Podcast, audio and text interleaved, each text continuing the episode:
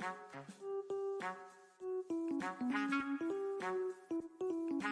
you.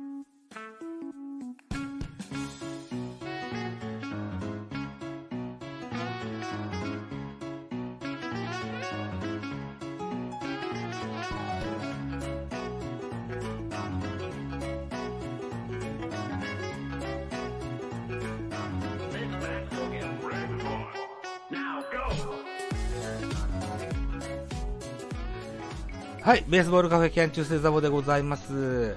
えー、第1弾の音高2に続きまして、このベースボールカフェキャン中世にも引き続き、椿ライドウさんにお越しいただいております。自己紹介お願いします。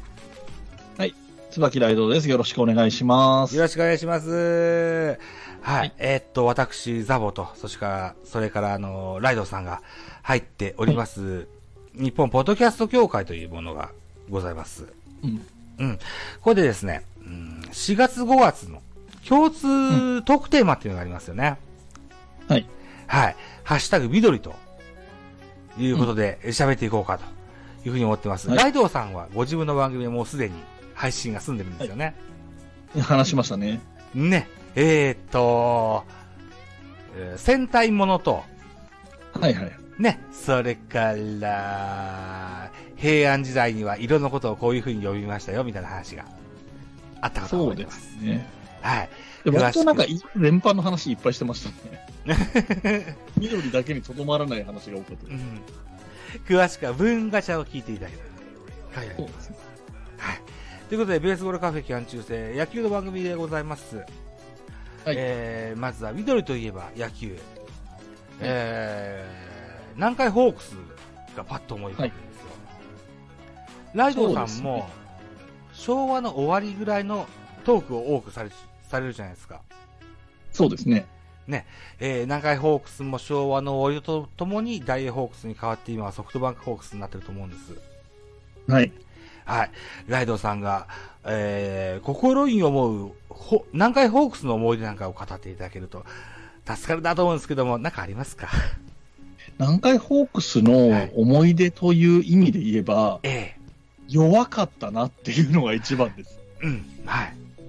あのー、僕ね、えっ、ー、と、ちょっといきなり平成になった時の話になっちゃいますけど、はい。えっ、と、予備校行ってた時の予備校の先生が、ええ、問題ある南海亡くなっちゃってる時なんですけど、ええ、ずっと、広島対南海の日本シリーズが見たいっていうことをずっと念願にしてたって人がいまして。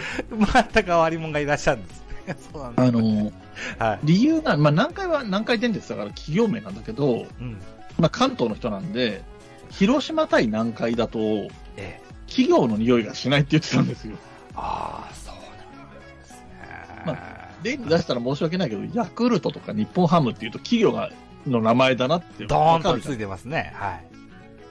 じゃなくて、はい、まあ、広島はね、地名ですし、単純に地名ですし。そうですね。えー、何回も知らない人、南海電車とかって、鉄道会社は、えー、やっぱり地元の人じゃないとピンとこないですからね。そうですね。はい。で、あと、近鉄とか西鉄みたいに、鉄ってつかないので、えー、余計鉄道会社だなって気づきづらいとかもあるから。ああ、そうか、そうか。なるほど。うん、そういう意味で、えっと、その、企業の雰囲匂いがしないから、この日本シリーズが見たいって言ってた人がいたなっていうのがあるんですけど、ええ、それが結局見れずじまいで南海じゃなくなってしまったっていうのがあって、その背景にはやっぱりその南海がその頃弱かったから、ええ、っていうのもあるかなと思ってて。ああ。なるほど。えっと、それで何年ぐらい前の話なんでしょうね。えっ、ー、と、1980年代後半 ?80 年代後半。うんうん。ぐらいだと思いますね。僕ちょっと何も見てないんで、もし、もしその時に優勝してるとかあったら申し訳ないんですけど。ええ。あの、今日は、脳資料で喋りたいと思ってますので、全然 OK です。はい、もう完全脳資料です。うん。で、で40年弱ぐらい前っていう話ですよね。そうですね。そうですね。うん。で、えっと、ただ、選手で言うと、門田選手がいたので、はい。あの、ホームランバッターがいたので、はい、そんなに弱いかねみたいな感じはありますけどね。うん。スター選手もいるじゃないかっていう気分はありましたけど。はい。門田博光そうですね。えーっと、通算本塁打数は歴代第 3, 第3位だったかな。あめちゃめちゃ打ちましたよ。そうですようね。ん。王貞治、野村うん、勝也に続く第3位ですよ。あ、ノムさんも何回だ？そういえばそうだですよね。そうそうそうで、僕、そこまで行っちゃうとリアル世代じゃないからあれなんですけど、ええでもそれでもやっぱりノムさんとか、あとええエモヤンとか、ええ、もうやん、はい。南海といえばみたいなイメージはありますけどね。そうですね。あとあれだ、アブさんだ。あ、なるほどね。漫画のね。あの、リアルなはい話じゃなくなっちゃったけど、いきなり。ええいやいや、わかりますよ。アブさんが一番身近です、でしたもん、僕らにとって。えっ、と、スポーツニュースよりも、アブさんの方が 身近に何回を知れる資料だったんですよ。あれ、僕ちょっとなんか、ブックオフが全盛期だった頃に何冊かピックアップして読んだりしてたんですけど、買って読んだりしてたんですけど、はい。あのーちょっと歴史的資料の要素あるんですよね。あります。のあります。はい。ドカベンとかと違って、アブさんって、実際のプロ野球に即してある程度書かれてるので、そうなんです。はい。長嶋が引退して、ええっ、と、監督になって背番号90になった時えに、ええアブさんも背番号90なんで、そうですね。長嶋って言われたら長嶋じゃなくてアブさんだったみたいな表紙とかがあるんですよね。あそうですか。緩和の会の表紙とかで。えみたいなことが織り込まれたりとかえ、ええーなんだろうな。アブさんがべらぼうに活躍してても何回は最下位だったりするんですよ。えはい。そうですちゃんとその年のシーズンに合わせてるから、ちゃんと。時系列合わすんですよね。そうそうそう。えでえ、そもそもアブさんを、えっ、と、スカウトしてくるのがノムさんだったはずなんですよね。スカウトしてくるのはね、スカウト担当の岩田哲五郎という人あ、そうかそうか。あのね、はい架空のね、野球の、野球教の歌にも出てる。そうなんです。で、えーっと、当時の監督さんが。うん、プレイングマネージャーとして、うん現役兼監督として野村克也っていたんですよね。で、それこそ多分、エモヤンとかが現役の頃ですよね。まあ、そんなあたりですよ。うん。そもそも加藤田博光と影浦康武、アブさんが同い年なんですって、設定として。あそうなんだ。はいすげえな。そうなんです。で、うん。晩年の方になって、もうそれこそソフトバンクになる前が、大英かな？大英かソフトバンクかちょっとわかんないですけど、えその頃に、まだ現役だった、えーっと、アブさん、影浦康え武が、え落合と話してるシーンがあるんですよ。はいオープン戦の練習中かなんかなんですけど、ええ落合の方が年下なんですよね。そうなんですよ。はい。マジでびっくりしました、あの時。まだで落合がギリギリ現役ぐらいの頃なんだけど、アブさんの方が年上みたいな。当時多分、落合博光、日本ハムの時代なんでしょうかね。同じ同士なのかな。ああ、かもしれないですね。はい。で、おい落ちと行くわけでしょうね。なんか、いい話してたんですよ、それ。なんか、えっ、と、ホームランあ、ヒットの延長がホームランってわけじゃないじゃないですか、みたいなことを言い合うシーンがあって、うんいわゆるホームランバッタータイプの二人は、そういう考え方ではないっていうことを話してるくだりがあるんですよ。あ、なるほど。ほあの、ヒットの延長がホームランなのか、ホームランの打ち損ながヒットなのかっていう論まあ、みたいな話ですよね。っていうのはありますよね。えーはいえー楽しいですね。楽しいですね。で、そんな段ね。階ですよ。だからやっぱ確かにあの緑色のユニフォームのイメージは、うん。えっ、と、リアルタイムで見てたっていう意味、見た記憶があるっていう意味で言えば、角田さん、角田さんに集約される。まあ、あとはだから、キャッチーだったので、香川保守。ああ、ドカベンと言われ言われた。そう。ね。えー、波賞の牛島香川の香川選手ですね。あとかの印象はあるけど、やっぱりその架空の方で言うと、アブさんの印象、あの、うんアブさんって漫画の背表紙自体も緑色だったりするので、あ、そうですよね。うん。なんかやっぱりその、みまあ、だから何回だから緑にしたのかもしれないですけど、なんかやっぱ印象は強いですよね。水島真司先生が何回好きだったのか、多くの作品の背表紙が緑なんですよ。ああ、でも、熱烈な南海ファンですよね、水島熱烈な南海ファンです。はい。なんか、しばらく背番号90は、あのアブさんが連載中は誰にもつけさせなかったみたいですよ。ああ、うーん。みたいなことも聞いたことありますよ。うんね、あの、ホークスが優勝するまで日を剃らないって言ったけど、あまりに、あ、勝つまでかな。なんか、うん、あまりにどうにもなんなくて諦めたみたいなエピソードとかも聞いたり。そうですよね。くしくも今年、この2022年に亡くなってしまった水島新司先生ですけども、うん、うん。あのー、多分南海好きの水島先生は今のソフトバンクホークスの、うん、あり方ではない、もっとこう荒々しい。うん、えー、例えるならば、今のヤクルトだとか、うん、昨年のオリックスだとか、えー、このようなチームを理想にされてたかもしれませんが、えー、とは思う、個人的にはそう思ってるんですけどね。うん。うん、まあまあ。球場というか、そのチーム自体が、まあ大阪のチームだったじゃないですか、なんか、そうですね。はい。で、えっ、ー、と、関西を代表するチームって言い方しちゃうと、阪神タイガースってことになるかとは思うんですが、あそこはでも、ホームグラウンド神戸なので、兵庫県、えー、そうですね。まさに大阪っていう意味で言うと、本当は南海で、うん。で、大阪球場でしたっけ？言い方、名前あってはい、はい。で、ね、来るお客さんも本当に地元の人で、うん。で、難波の駅がすごい近くにあったんですよね、確かね。で、なんか、あれ、その後、球場取り壊すお金はかけたくないから、なんかグランド住宅展示場で使ってたりしましたね。って聞きました。あ、そうだ、僕、大卒1年目、その近所に住んでて、一回横を通ったことがあります。ああ、そうなんだ。はい。あそこら辺の文化の感じで、よく、なんかそれこそ、えっと、チンプレー、コープレーみたいなので映像で出ますけど、お客がやじったりする流れで、門田とかに、門田選手とかに、あ、門田、豚まん食うか豚まんみたいなこと言ってる のが流れたりしてたんですよね。だからこういう、なんていうの？フードのチームなんだなっていう象徴的な感じがしたんですよね。なるほど。うん。うん。中井ホ今なんかそのままあって欲しかったチームではありますけどね、その癖の強さっていう意味でも、その。いわゆるこう、古き良きっていう、ね、みたいなとこありますよね。そうですよね。で、やっぱりそのユニフォームも緑色って、まあ、うん、ヤクルトがね、差し色的に使ったりすることもあるけど、はい、基本的には、はいはい、あの、メインのカラーが緑って、何回以降ないですよね。あの色をドーンと使ってるチームはないです、ね、ないですよね。だからちょっと残念ですよね。あの、詳しくないんであんまり話さないですけど、メジャーだとアスレチックスがね、緑そうですね。イメージあるけど。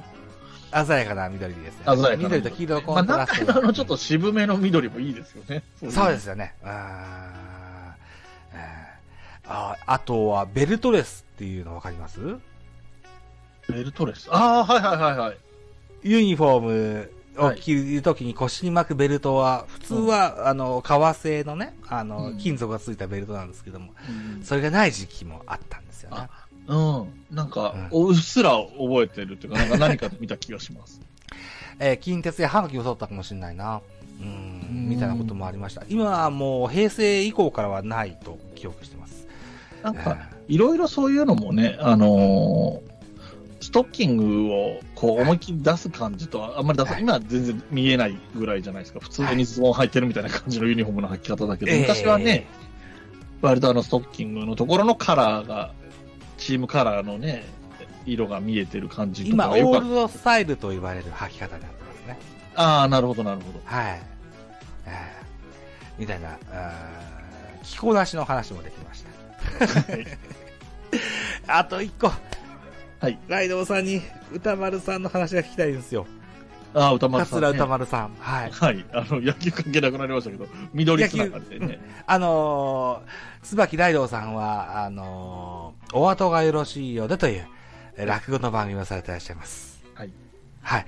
で、僕45なんですけど、大体僕、近辺の方がリスナーさんに多いんですけども、うん。桂歌丸さんが、ああの、回答者、そして司会、この時期の焦点を多く見てらっしゃる方も多くいらっしゃると思います。そうですよね。ぜひ、桂歌丸さんの話を聞かせてください。桂歌丸さんの話か。そう言われて、改めて言われると難しいですけど、はい、えっとね、僕ね、本当に最晩年に、ある年、給付と、うかうかしてると、歌丸師匠の落語聞く機会逃しかねないなって不安になったことがあって。あの、師匠が80代ぐらいそうですね。なるほど。はい。で、えっ、ー、と、お正月に新宿の末広亭でやるときに、えっ、ー、と、鳥を取るんですよ、歌丸さんが、毎年。はい。はい、なので、それに元日に行ったんですよね。見に行ったんです。で、まだ、まだ元気で、普通に鳥で落語をるとかかな、やって。で、ああ、よかった、見れてよかったなって思って、で、翌年を迎えて、あ、これ、また、去年は見たけど、今年見逃してなくなっちゃったら嫌だなって思ったので、えー、また見に行ってってなって、恒例になって3年か4年か続けたんですよ。毎年、毎年、えー、お正月元日に見に行って、元日に歌丸師匠が鳥を取ってるっていう、あの、最後の出演ですね、鳥を取る。えー、をされるっていうのを毎年毎年見てて、えー、何年目かに、予定はされてたんだけど、体調が悪くなって帰られて、うん他の方が、多分翔太師匠が出たんだと思うんですけど、代わりに翔太師匠が出てっていうことがあって、春風亭翔太師匠ですね。そうですね。えー、今、あのー、司会の方ですね。はい。はい。で、えー、結果から言うと、その年に亡くなったんですよ。はい。っていうような経験があったので、まあ、歌丸師匠はちょっと気にしてた人ではあって、やっぱりでも、もともとにさっきもおっしゃってた通り、笑点で初めて落語家という、落語に触れるっていうと語弊があるので、ええ、落語家に触れる機会としては、笑点が最初で、で、僕らが見始めた頃やっぱり回答席にいて、そうですね。はい。で、僕が見た、始めた時は、多分、南信介さんが司会だったと。そうなんですか。やっぱお兄さんですね。はい。そうですね。あれって子供の時から見るので、本当に年齢の差が出やすいところだと思うんですけど。はい。で、えっ、ー、と、歌丸氏はやっぱり、えっ、ー、と、今はちょっと休まれてる楽太郎さんの円楽さんが今やってる役回りみたいな感じで、ええ、一番最初に手を挙げて、うん、センスのいいお手本みたいな答えをするっていうポジションが一つあって、役割的に言うと。あ、そういう見方なかったです。そうなんですね。センスのいいお手本だったんですね、あれは。そうなんだ。割と最初に手を挙げて、うん、あ、こういう感じのお題ね、あの、お題の説明されるんだけど、答え聞いてみないと、どういうやり方するのかよくわかんないなって時があるんですね、見てる側として。ああ、なるほど。そうか、そうか。あの、こう言ってください。そうすると私は公開しますので、さらにこう言ってくださいみたいなこと言われると、ってなるんですけど、先代の円楽さんそういうのを歌丸師匠がやってくれるので、あ、なるほど、なるほどって。あ、合点がいきます。あ、そういうことなんですね。わかりました。あ、どうぞ続けてください。あと、やっぱ社会風刺とか政治ネタとかも、やっぱり今は円楽さんがやってるようなことを歌丸さんがやってた印象ですね。政治批判的な、ちょっとブラックな、はい、そういう要素もあったなという気がしていて、で、その後司会になられて、で、いまだに焦点タイトルが、オープニングのアニメが流れると、今でも、なんか、名誉名誉司会者みたいなのが出てますしね。えまあ、司会になってからもやっぱり回し方も上手でしたしね。はい。存在感が強かったですよ、歌丸さん。そうですね。やっぱりなんか、まあ、焦点の顔でしたよね、一番ね。えー、あの、かぶりもんかぶった時の決まり方は一番良かったと思うんですよ。はい、面白くなりますよね。ね。結構いろいろあの人ね、苦労もされてるし。そもそも遊郭のお坊ちゃまでいらっしゃるんでしたそうですね。横浜の長根町っていうところの人ですね。なんか NHK のその、家計を振り返るみたいな、そんな番組見たことあるんですよ。はいはいはい、はい。はい。あのお母さんがあの界隈で、ええ、あのビッグスリー的な、ビッグスリー、ほう。その、女郎屋のおかみさん。女郎屋の、はい。おかみさん、女郎屋って言い方でいいのかちょっとわかんないですけど、ええ。だからその、それぞれのお店のボスみたいなのが、大物が3人いたうちの1人だったらしいんですいわゆるこの間やってた、あのー、鬼滅の刃の遊郭編の、ね、おかみさんのトップ3名と思ったらいいですよね。そんな感じです。なるほど。はい。相当大物だったみたいで。で、やっぱりそういう文化が近いと、やっぱり学校とかも身近は身近だったんでしょうね。えーうん、でも、弟子入りして一回辞めて、セールスマンやってまた落語家になってとか、なんか結構苦労されてたしますし。あと、面白いエピソード結構ありますよ。商店のオーディション受けた時は、まだ二つ目つって、まだ若手だった頃なんですけど。オーディション二つ目。はい。で、えっと、男子がまあ審査員っていうか、ね、男子がやってる、立川男子っていう落語家さんが、家元ですね。テレビ局と組んで企画してるやつだったので、えっ、と、採用、不採用を判断するのが立川男子っていう人がやってたんだけど、えっ、と、いろんな人がなんかやるんだけど、芸や、をやるんだけど、なかなかこう、OK が出ないっていうのを見てて、あ、これ普通のことやっても絶対無理だなと思って、えっ、と、自分の番が来る前にお蕎麦を注文しといて、蕎麦はい。で、講座に上がって座布団に座って、はい、で前座さんにそのそばを運ばせて、で、いきなりそば食べ始めて、ざるそばなんですけど、ざるそば食べて、食べ終わって、おそばつ様でしたっていうダジャレを言うんですよ。はい、ただそれだけなんですよ。ええ、で、これがなんかね、ちょっとマニアックな古い話になりますけど、徳川無生さんっていう人が、過去にそういうことをした、なんか芸をやってくれって言われてそばだけ食ったっていうエピソードがあるらしくて、へそれのパロディにさらにダジャレを載せたっていうことだったらしいんですよ。すごいな、はい。で、それを立川男子っていうその見てた審査員側の人が、そのエピソードを知ってたので、大喜びして、歌さんも徳川無生さんの話知ってたのかって大喜びしたらしいんですね。それがきっかけで焦点に選ばれたみたいなことがあったらしくて。イリュージョンだねと。そういうことですね。はい。なるほど。そう、だから結構、だからね、ね、今結構みんな年齢層高くなっちゃってるんですけど、商、店、のメンバーって、うん、まあ長生きされてていいことなんですけど、はい、ね。始まった頃って若手落語家にチャンスを的な、若手の人にもテレビに出る機会をとか、脚光を浴びさせたいとか、そういう感じで。テレビ創世期だった頃なんでしょうね。そうなんですよね。テレビと一緒に上がっていこうというような。うん。そういう感じでしょうね。はい。まあ、で、そういう、その緑つながりの話で言うと、それでルーキーで入ってきた桂宮治さんっていう人が、あはい。えっ、ー、と、歌丸さんの色を引き継いで、同じ教会なんでね。ああ、そうですか。あの、はい、若草色みたいな、ちょっと黄緑色っぽい緑色の着物を。申し訳ない。最近見てなくて申し訳ない。そうなんですね。はい。そうなんですよ。まあ、ちょっと良かったかなって。昨日見たら米助出てた。みんな紫着てましたよ。あ、そうそう、昨日は、その円楽さん、今の円楽さん、元楽太郎の円楽さんが今、あのー、リハビリ中だっってね。そう、大病されて、リハビリ中なんで応援する意味でみんなで紫っていうので、昨日はやってたんですけど、はい、そうそう、それの一番端っこにいる、一番右端にいるルーキーが桂宮治っていう人で、まあ、あの、業界的には、落語界では若手のすごい勢いのある大抜擢で頂点に選ばれてみたいな感じの人なので、ですか。これから若手で、若手でもう一個欲しいです。